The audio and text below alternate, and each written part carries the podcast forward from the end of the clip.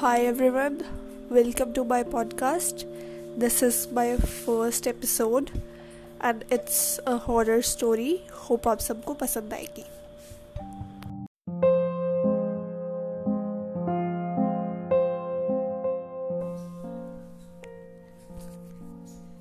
अश्विन और माही की शादी को पाँच छः साल हो गए होते हैं दो जुड़वा बेटियाँ, रीना और टीना के होने के बाद से वो कहीं बाहर घूमने नहीं गए होते। अश्विन अपनी फैमिली के साथ वेकेशंस के लिए बाहर जाने का प्लान बनाता है।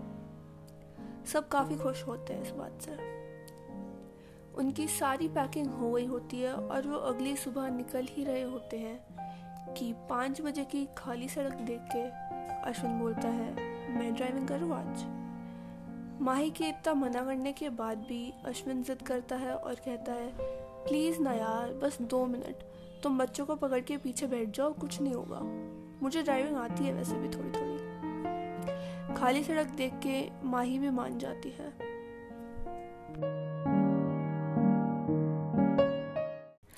अश्विन गाड़ी चलाते चलाते कब गाड़ी की स्पीड इतनी तेज कर लेता है, उसको पता ही नहीं चलता।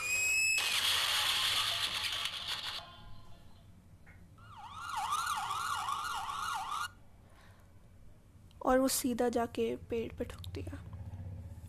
उस एक्सीडेंट में वो अपनी एक बेटी रीना को खो देता।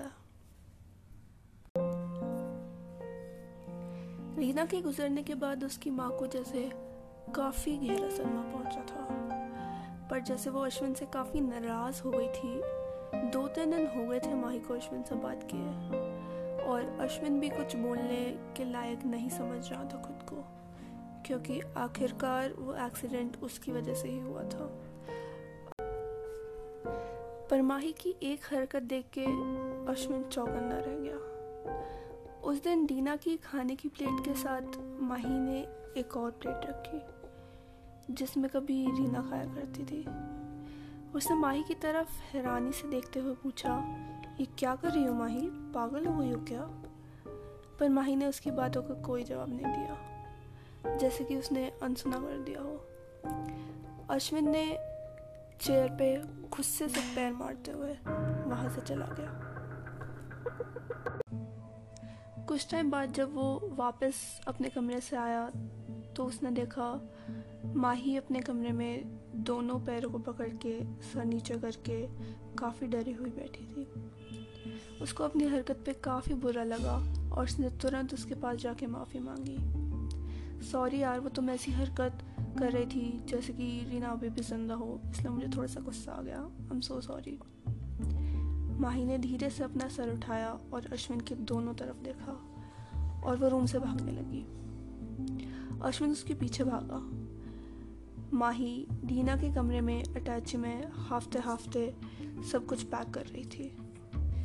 वो नीना की भी एक एक चीज़ डालते हुए रो रही थी। धीमी आवाज़ में बोलने लगी, हमें यहाँ से जाना होगा, हमें यहाँ से जाना होगा। अश्विन ने चिल्लाते हुए बोला, क्या कर रही हो माही? क्या हो गया तुम्हें? रीना मर चुकी है, ये सब क्यों कर रही हो? ये बोलते ही पूरे घर की खिड़की दरवाजे बजने लगे। ये देख के अश्विन के भी होश उड़ गए। उसने पूछा, ये क्या हो रहा है माई प्लीज़ बताओ, प्लीज़ मुझसे बात करो, क्या हो रहा है ये सब? तुम्हारे साथ। सब सही कर दूँगा। मुझे एक मौका तो दे के देखो प्लीज़ माही ज़ोर से चिल्लाई और बेहोश हो गई। अश्विन को पता चल गया था कि इस घर में कुछ तो गड़बड़ है और शायद माही की भी दिमागी हालत रीना की मौत की वजह से ही खराब है। उसने सोचा कि वो सुबह ही माही और रीना को लेके यहाँ से कहीं दूर चला जाएगा। कि तभी एक टेलीफोन की घंटी बजती है।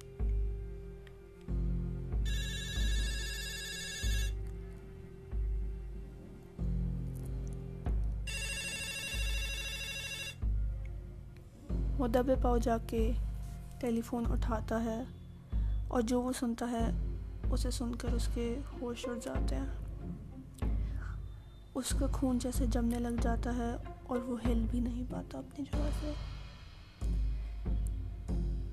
दूसरी साइड से हॉस्पिटल से कॉल आया होता है, जिसमें वो कहते हैं कि, माही जी, आप अपने पति की लाश लेके जा सकती हैं।